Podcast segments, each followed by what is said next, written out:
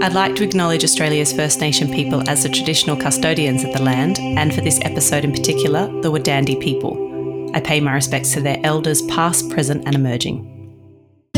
For me, one of the things with Cabernet is it's it's it's a constant. You know, other other varieties come and come and go, but Cabernet is a constant from a Margaret River perspective, and, and many other regions of the world. It's it's it's always the yardstick by, by which you measure the quality of the vintage because um, there's there's such lovely age-worthy wines. This is over a glass. I'm Shanteh Wale. Glenn Goodall is a senior winemaker at Xanadu Wines in Margaret River. In his time, he has won countless trophies and awards for his craft. He joins me today to tell me how a surfer from Northland, New Zealand is now one of Australia's most prolific winemakers. Hi, Glenn. Thanks for joining me. Oh, great to be here, Shanteh. It's lovely to finally chat to you. I've been following your wines and your story for quite some time, and we've never met in person. Tell me about how you decided to move from Northland all the way over here to Margaret River. Um, oh, geez, I was I was back in the day, I was only 19 at the time, and um, uh, my mum uh, lived in Port Macquarie in northern New South Wales. So, um, yeah, I went over to Port Macquarie on a bit of a surfing holiday, and um, uh, I couldn't bludge off mum forever, so I ended up getting a job in a vineyard, and which subsequently led to doing vintage. Uh, and yeah, uh, once I got the bug for wine, um, ultimately it led me over here to Western Australia, where my um, where my my wife grew up. Um, given that she's also a winemaker, and um, uh, yeah, it was a you know Port Macquarie was a bit of a one horse town. There was a lot more going on in the wine industry here in, in Margaret River. I love that. You sum that up in a nutshell in about three seconds. Well done. no worries. Tell me about when you, you first moved from Northland. What were your first thoughts of Australia? Uh, it's all just exciting, you know. When you when you go to a, come to a new country, it's all really exciting. And um, Port Macquarie was, um, uh, yeah, a lovely part of, of the east coast, and, and the fact that it's a, a, tourist town right on the beach, uh, being able to go surfing every morning, um, yeah, it was just it was just great fun and just excitement, um, and just uh, just a lot more choices, um, just with respect to well to everything basically, just to, with a with a bigger economy. Yeah, it's a beautiful part of the world, and and there's certainly some nice beaches to kind of uh, grab a barrel or two.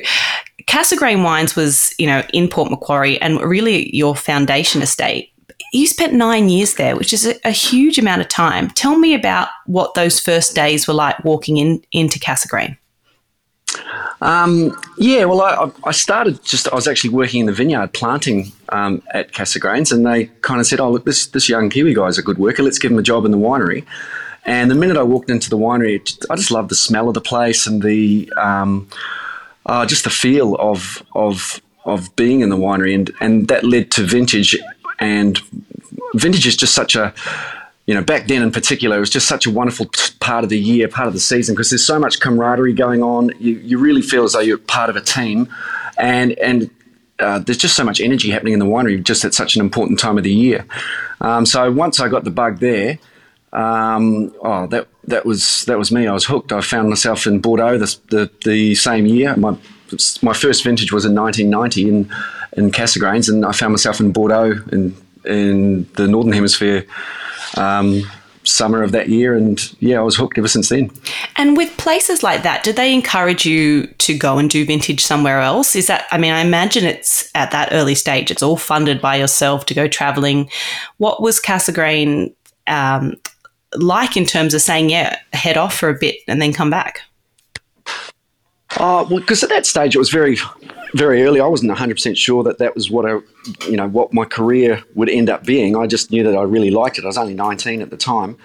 But uh, no, they were all for it and very, um, very much encouraging, you know, getting some more experience around the traps to help, you know, form, you know, good experience in the winemaking career, but also just at that age to get out and about and travel. And I think that's one of the great things about the wine industry is uh, through my whole journey, not just at Cassegrains, whereas at Cassegrain, I, I John Cassegrain and Drew Noon, who were just great mentors, and you know mentors who teach you about um, well everything from the vineyard right through to the winemaking, but also just you know some life experience as well. When you're only 19 and you're in a new country, it's it's nice to have people you know who've got your back and, and want to see you uh, um, succeed.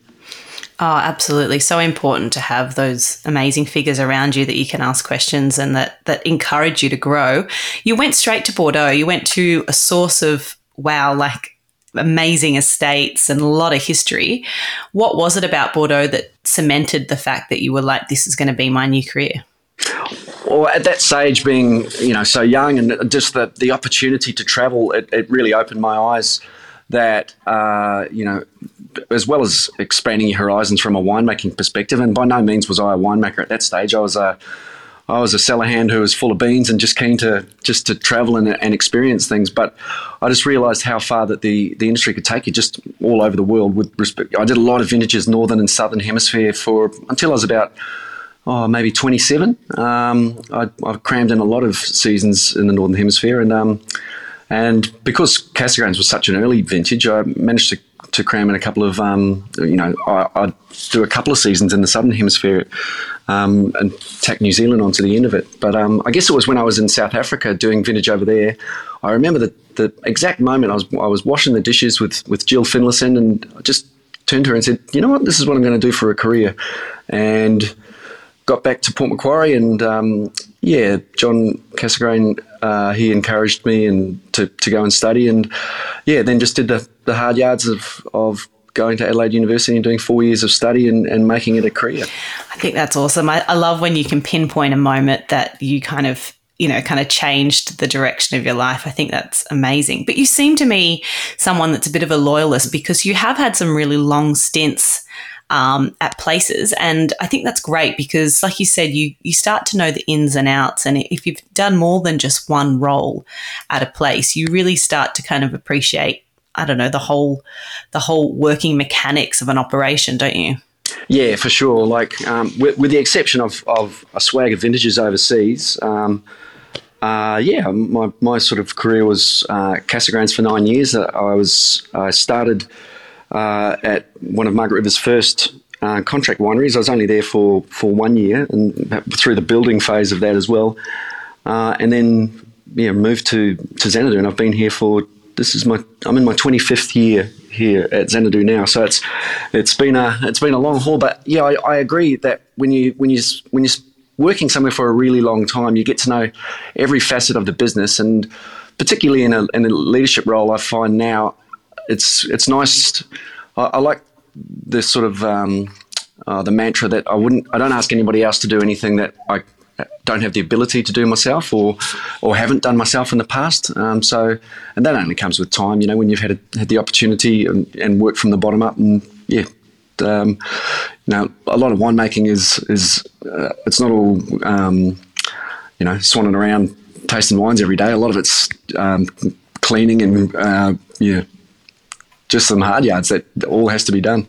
Yeah, that's so true. I really like that because I think that it really makes for a very well rounded individual when you are kind of, I suppose, like you said, at, at, at, maybe the more top echelons now, but you know what it means to clean a tank or to get in and, and do those grungy jobs, you know? Um, I think that that's, it's, it's really, um, uh, says something about you. Why did you move to Margaret River? Was it the surf that kind of called your name over that way? Uh, how did how did that kind of come about? You said also that you you met um, Eloise, your vivacious, amazing partner. So tell me how that that came about. Uh, yeah, well, I, I, I as I did uh, vintage in France, and I, I did a small stint uh, working in a you know as a classic Anzac tour of duty, working in a pub in London, and I just uh, I really wanted to get back to Australia, and um, it wasn't vintage at Cassegrains at the time. So I came back and I was actually working in a boat building um, place down in Freo uh, with my best friend who was living in Freo at the time. So yeah, I borrowed his his car, drove down to Margaret River, um, and yeah, just drove around a few of the wineries, and and yeah, just fell in love with the place down here. That was prior to meeting my my wife. Um, and I met my wife Ellie at um, Adelaide University, where she was studying winemaking as well. So, um, yeah, she came and did a vintage with me in, in Port Macquarie, and then we realised that uh, you know for both of us to s- sustain some winemaking careers, we we needed to move to a bigger area, you know, a wine an area with a bigger wine industry. So, she being born and bred in, in Dunsborough, uh, just north of Margaret River, um, yeah, we came back over here, and uh, yeah, she came back at the time to uh, well, we actually had a brief stint in South Africa together first, and then we came back here. She she went back to Cape Mentelle back in the mid '90s, and I um, started that contract facility, and uh, then moved moved to Xanadu. So. Um, yeah, that's that's what that's what sort of led me here, and and I've just never left. I just love you know Margaret River is just such a an amazing place, not just for winemaking, but just to um, raise a family and just you know the fact that I've been been for a surf a couple of times before work this week and went down to the beach for a swim this morning. It's pretty hard place to leave. yeah, I feel like it was the stupidest question to ask, but you never know why people do choose where they want to live. But Margaret River is one of my favourite places in the world, and I could easily see myself living there. So I, I don't blame you for the choices you've made, and and it is such a special part of the world. I mean, between the two of you, between Eloise and yourself, her at Cape Mentelle and you at Xanadu, you must know absolutely every single person in the wine industry and what's happening in the business. Oh, Margs is a pretty small, uh, you know, it's a it's a it's a big industry, but it's still a, a small community, I guess, where yeah, everybody does. It's, it's just the, the whole vibe around the Margaret River wine community and community at large is, is fantastic, where people get involved. People um, uh, certainly get involved in all sorts of aspects, whether it be um, volunteer work uh, or and or a lot of the, the wine industry stuff, particularly in our you know our little area with in Boodjidup with um, Voyager and Leeuwin Estate. It's um, yeah, you do know a lot of people, and you you you get to know vineyards as well, like um, as well as knowing um, you know the the prime vineyards around the area. Uh, you, you obviously know your own vineyards like the back of your hand, but there's there's also you know healthy competition amongst a lot of the um, the wineries when you're out there looking at fruit and sourcing fruit as well, because everyone wants to make the best wines, and so it's it's it it pays to know people and it pays to, to get out and about and um, uh, just try and keep your finger on the pulse with everything that's happening in the community. well, you certainly must do that because Xanadu wins a crazy amount of awards in wine shows. Why is that? I've asked myself the same question um, because it's it's one of those things where. Um, because of our success, a lot of people have sort of said, "Oh, what's the secret?" And I, there is no secret. Um, it's honestly, I think, just really respecting the vineyard, um, walking a lot of rows, so that you really understand uh, what each block, and, and in many cases, what which parts of each block of of, of vineyards can deliver. Um, and as far as the winemaking goes, in all honesty, Shanteh, I've always had a very much a keep it simple, stupid approach. I don't really don't try and complicate too much in the winery, but really respect what what's going on in the vineyard. And I, I would much rather preserve what the vineyard brings to the winery. And from that perspective, I mean by identifying and and um, and uh, isolating areas of a vineyard or a block and I don't really care what you know whether it's an open fermenter, a static fermenter, a rotary fermenter. I think it's more about actually identifying and capturing that what that part of the vineyard's got, and then that just gives you a, lot of light and shade when you go to put blends together, where you've got um, yeah, just different aspects that are coming from the vineyard, and just a, a bigger palette of colours to play with when you're putting blends together. So yeah, that seems to resonate with people and with, with wine show judges and, and journalists. So, um, yeah, the keep it simple, stupid approach seems to be working. So we just we just stick with that. I think also it's it's worth it's worth recognizing too that it's it's it's it's not a one man band. It's it's an absolute team sport when it comes to winemaking. So. Um, you know, I've had a great team here at Xanadu over the journey. Um, people past and present who have played a massive role in our success. And notwithstanding, it's not just people here at the winery; it's our growers um, and, and, our vineyard team as well. It's it's um, yeah, one person doesn't make the wine; it's a team sport for sure. Yeah, it's always good to rec- to recognize that you know it does take a village and and like you said, you, you, can't you can't do it alone, and you need a lot of input from other people and everybody to kind of pull their weight. I think it's interesting that you talked about the vineyard. Um, you know, on your website, it says you produce fruit forward wines with, where the loudest voice in the glass is the vineyard, which I love. I think it's in- interesting to think of that. And, and you've put it really nicely when you talked about blends because Burgundy is somewhere that has cemented that idea of identifying sight by taste alone.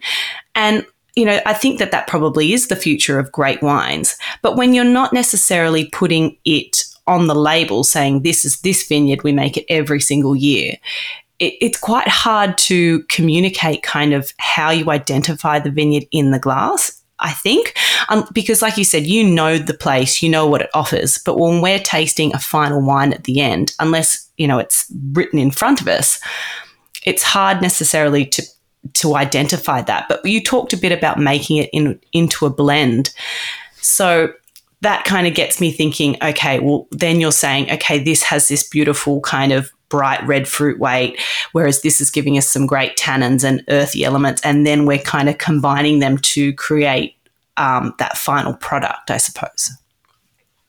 Does that make sense? Yeah, for sure. Yeah, no, absolutely. Um, and it's and it's nice. Um, sometimes you know because we do. Xanadu has we have several single vineyard wines, um, you know, from our Lagan estate and our Stevens Road um, vineyard in particular. Um, but yeah, the our um, uh, some of our most successful wines are blends from various vineyards, and uh, you know, look, looking at the like, our black label Cabernet, for example, it's I find it's really important to have, you know, uh, you know that vineyard being the loudest voice in the glass. I, I like to I love it when you open a bottle of wine, particularly Cabernet, and it just smells like home. So I, often think about whether I, whether I'm at home or whether I'm in London. It, it, doesn't matter. It's it's it's about when you put these blends together to try and get the best of what what can come out of Margaret River Cabernet. And for me, that's um, a couple of things. It's that lovely, bright, as you said, that fruit forward sort of purity uh, element. There's definitely a um, you know a, a, leafy bay leaf sort sort of more um, fresh element to the wine as well. But then having that lovely sort of suppleness. So I think when you when we're putting blends together, like I'll tend to like keep it pretty simple with respect to the the winemaking, press maybe two thirds of the of the um, components relatively early to preserve that freshness and that brightness and that fruit forwardness, and maybe a third, or depending on the season, um, maybe a bit less, to do some extended maceration, and that just helps to give it some really lovely plushness, maybe a touch more of that savoury sort of character, but just um, yeah, just so that you've got light and shade, so that when you put the blends together, they're not one dimensional. They, they still want that brightness, um, but there's just a couple of other layers there that just make it a little bit more thoughtful. Mm.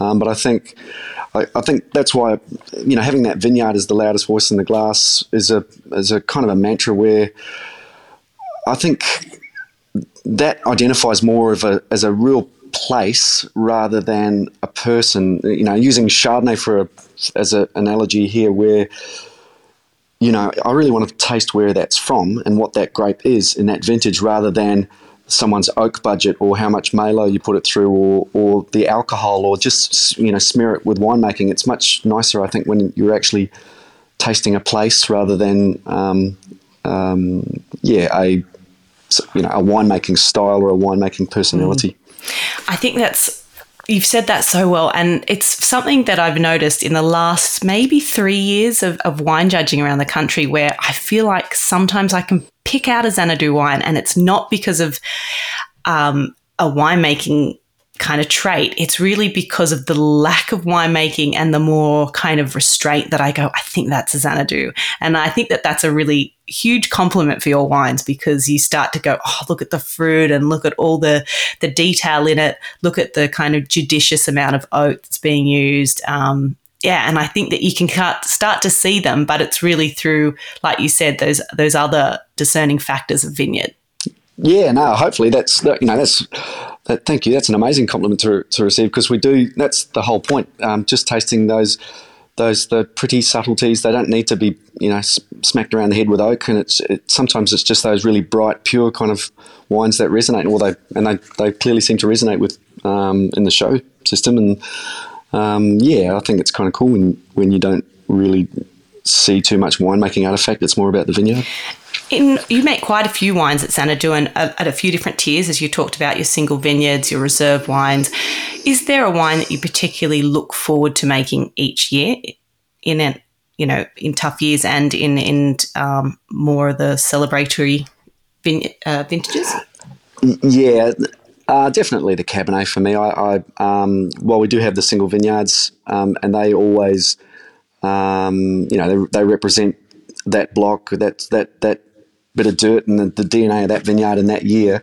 But when you're putting blends together, particularly in, in bigger blends like our Black Label um, Cabernet, I love and the reserves, which is also a blend. Um, uh, I love putting those together. Um, yeah, because you've got a, a, lot of components that you're dealing with, uh, and you're trying, uh, as we mentioned before, not to try and overdo the winemaking, but to make sure that it's still true to a, that that that pretty pure sort of um, house style, um, and delivering and you know doing what you do, uh, doing what you can with what the season delivers. Like there's been a few years, for example, where um, we haven't made a reserve Cabernet. Um, 2021 was the last year that we didn't make a reserve Cabernet, and that was a um, yeah reasonably challenging year over here. It wasn't particularly cool, but it was quite humid and so on. So, from that perspective, that was just great fun putting that blend together, making the decision not to make a reserve, but seeing all of that really, really good fruit cascade down uh, into uh, and make a huge impact on our black label Cabernet and and um, being able to preserve you know the, the level of quality that you expect from that sort of wine. So yeah, no, that's always challenging those those bigger blends, and they're, they're yeah, lots lots of fun too. We, we tend to do it as a group. Um, you know, we taste. Well, I whether I'm with a group or by myself, I only taste blind in the lab.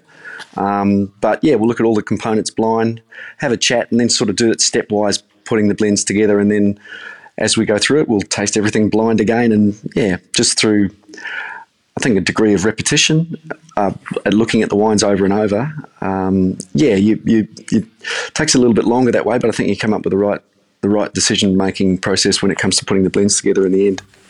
And that's the funny thing too, isn't it? About you know declared vintages, and when people are talking about hard years or, or, or tough tougher years, that's sometimes the the time to, like you said, purchase wine. Like you said, some of this top fruit that would go into a much higher price tagged wine is then being utilized in, in, in all these other components. It kind of makes me think, gosh, that's the time to really kind of look at the wineries, chat and hear what they have to say, and maybe make some of your larger purchases. oh yeah, well, in a funny kind of way, the the the one of the one of the other times I decided to do that, which um, raised a few eyebrows in the accounts department and the finance department, was 2016, um, which wasn't a bad vintage by any means, but some of our best blocks had just been flipped from um, spur pruning to cane, and, and they can often take a, a, year or two to sort of recover from that. So they weren't their usual sort of lofty standards um, on the bench. So we decided not to make a reserve in 2016. Um, however, again, it's sometimes the, the whole is greater than some of its parts. When it was put together into the Black Label blend, that blend actually went on to win the Jimmy Watson, um, and that's probably one of the biggest achievements that we've, or certainly one of the most significant awards that we've ever won here at Xanadu. And um, yeah, it, it, was just quite incredible to think that by not making a reserve, we actually made a better wine. I love that. I didn't actually know that about that. I mean, I obviously knew about that win, but I didn't know that that was the wine that went went on to to. That's that's an amazing story, and and must have been yeah a really amazing moment. Were you that you obviously were there accepting the award on the day? Yeah, no, absolutely. It was such. It was um. Oh, I, it was just hard to put it into words how exciting that was, and um uh, yeah, the only thing is I would, I would love more of the more of the people that were involved in making those wines to be there to, to help accept it with me. But it was um, yeah, it was uh, yeah, it was huge, and it's and uh, certainly raised the profile of Xanadu no end after after having won that award. Well, you've certainly kept on that that track of keeping Xanadu in the limelight. That's for sure. In terms of Cabernet, it, it's had such an interesting um, kind of you know ebb and flow in terms of when it's been drunk and who's drinking it, but it's always very reliable in that we've always made good Cabernet. What do you think some of the kind of um, mistakes people have made or, or, or um, kind of trends that have kind of affected Cabernet in its journey on who's drinking it in Australia? Yeah, I don't think anybody makes mistakes, but they just they. But do you, you mean about making Cabernet or just drinking other things around Cabernet? Yeah, because I think that a bit like our Chardonnay, you know, it's gone on, on a real journey. And I think we've always made great Cabernet in this country, but you definitely see times eh, in and eras where people were perhaps using a little bit more oak or they were a little bit greener in style. I feel like we're in an amazing spot right now for Cabernet, and I feel like we're on the journey for it having a real renaissance in terms of it is being the kind of buzzword of what people are drinking. I, you know, it always takes a few years to get there. But why do you think we're making great Cabernet at this time? in Australia? Yeah, I think we're, we're at a point um, where we're just very comfortable in our skins. I think that, um, you know, looking at it from a Margaret River perspective, it's it's quite interesting to think that some of the wines that first put Margaret River on the map were Jimmy Watson Cabernets from um, Cape Mentelle in the early 80s. And those, those wines were quite herbal and sort of, uh, you know, uh, black curranty, methoxypyrazine, ribenery kind of things. But that was what was in vogue back then. Um, although it's quite interesting, I had a great conversation with Dave Honan oh, a few years back where he he hit the nail on the head where he sort of said that you know a lot of the styles changed in the in the early to mid 90s where and it wasn't so much about um, just about you know this is the style of wine that we want to make although there was a lot of people chasing sort of Parker points back then. But it was when bird nets became actually quite affordable. Um, prior to that people were having to pick earlier um, because if they didn't the birds would hammer hammer the vineyard. So and, and that's probably a reflection of some of those more herbaceous uh, sort of styles in, in, in, the 70s and 80s. Once you got to the mid 90s, where people, you know, could, could net their fruit and actually let the fruit hang a lot longer. If you go through 50 years of Margaret River Cabernet, you find them go from those those herbal notes in the mid 90s. They actually started to get really quite big, um, quite um, in some cases even jammy, which is not something that I would necessarily um, describe as a, a, Margaret River Cabernet, but there were some really big wines through the through the mid to late nineties, and I think you know since then people have the pendulum swung back a little bit where people have uh, become a lot more comfortable that you don't need to push the ripeness all the way, and there's nothing wrong with having some sort of leafy, bright varietal characteristics. That's what makes Cabernet such a great variety is that it's got this lovely freshness to it. So I think now mm. with Cabernet and with Chardonnay that there's a lovely when I talk about being comfortable in in your skin, it's like nobody's following a certain generic path. Uh, there's I, I wouldn't say that the pendulum's just you know plumb in the middle anymore. People are experiencing both ends of the of the spectrum. And I think that's what's great. It, it gives you some sort of diversity. Um, but I think relying on the freshness of fruit and, and having that purity, I think, is what why um, the Cabernet in Australia is so you know is in such a good place at the moment because most of them aren't overblown and they're not you know really skinny and mean and green.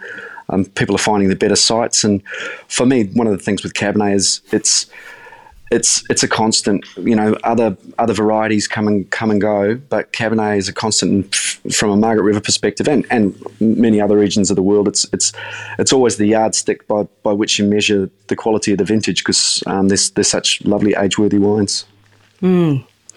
Yeah, they sure are. And what's the importance of, of blending? Because you produce some amazing uh, Malbecs and some Merlots and, and some and Cab Franc in Margaret River why why is that you know a, an important part of some of the wines that are made there? Yeah, well, I, I, think it's nice just to have a little spice rack there, as long as you don't, um, you know, when you're putting the blends together, like um, the Malbec can, you know, add some lo- lovely spice and, and inky sort of, and sometimes peppery characteristics. PV's got this beautiful perfume and tannin.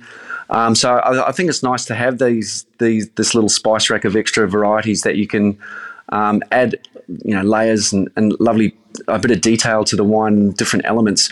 But as long as you make you know very aware that when those blends go together, um, the, the, the Cabernet still needs to be the loudest voice, um, you know, and um, you know, from trial and error, I've overdone it. You know, I fell fallen in love with Petit Verdot in the past and put too much into a blend and gone, note to self, um, maybe just keep it under five or six percent because it's uh, it, the, it just you don't need a lot of it to, to really dominate. So it's um, I think as long as it's you know in judicious amounts and, and that the Cabernet is still really is what's singing, um, yeah, it's it's quite nice to to have those other um, varieties at your disposal when you're putting blends together. Mm.